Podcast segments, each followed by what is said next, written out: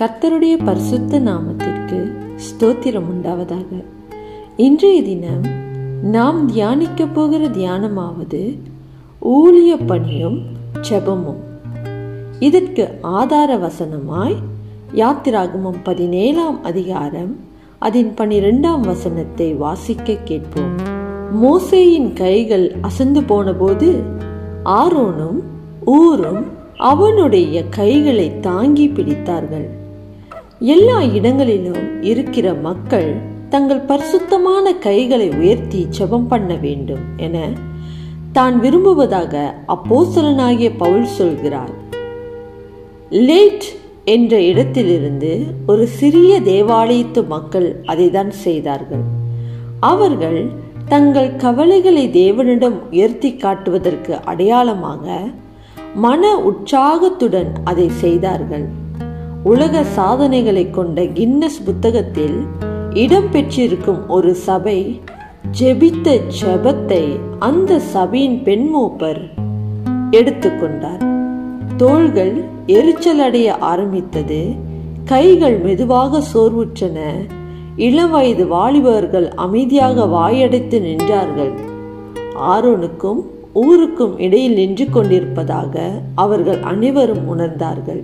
அந்த சபையாரின் செயலும் மோசேயின் உயர்த்தப்பட்ட கைகளின் சம்பவமும் ஒரே விஷயத்தை நமக்கு விளக்குகின்றன. யுத்தத்தில் யோசுவாவின் வெற்றி முற்றிலும் தேவனுடைய ஊழியக்காரன் மோசையின் மூலம் மத்தியஸ்தம் செய்யப்பட்ட தேவனுடைய வல்லமையை சார்ந்திருந்தது. ஜபத்தின் இந்த உறவும் நமது வாழ்க்கையில் தேவனுடைய செயலும் அன்றைக்கு இருந்ததைப் போலவே இன்றைக்கும் உண்மையாக இருக்கிறது. ஜபத்தின் மூலம் வெளிப்படும் இந்த ரகசிய வல்லமையை வேதம் மீண்டும் மீண்டும் நமக்கு உறுதிப்படுத்துகிறது. அப்படியானால் நாம் ஏன் அதிகமாக ஜெபிக்கவில்லை? ஏனென்றால் ஜெபம் என்பது யுத்தத்தின் மிக கடினமான பகுதியாகும். மோசே சோர்வடைந்தது போலவே நாமும் சோர்வடைந்து விடுகிறோம். ஜெபத்திற்கு கண்ணுக்கு புலப்படாத தடைகள் மற்றும் உள்ளான எதிர்ப்புகள் உள்ளன.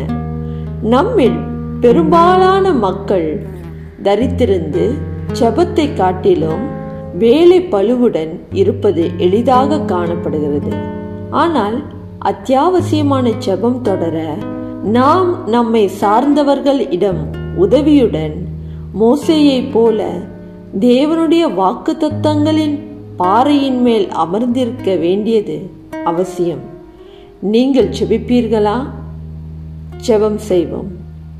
அன்புள்ள ஆண்டவரே ஜெபிக்க எங்களுக்கு கற்றுத்தாரும்.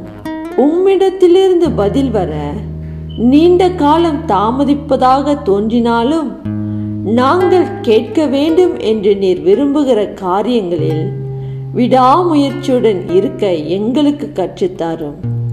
இவை யாவையும் இயேசுவின் நாமத்தினால் கேட்டு செபிக்கிறோம். எங்கள் ஜீவனுள்ள நல்ல தகப்பனே. ஆமேன்.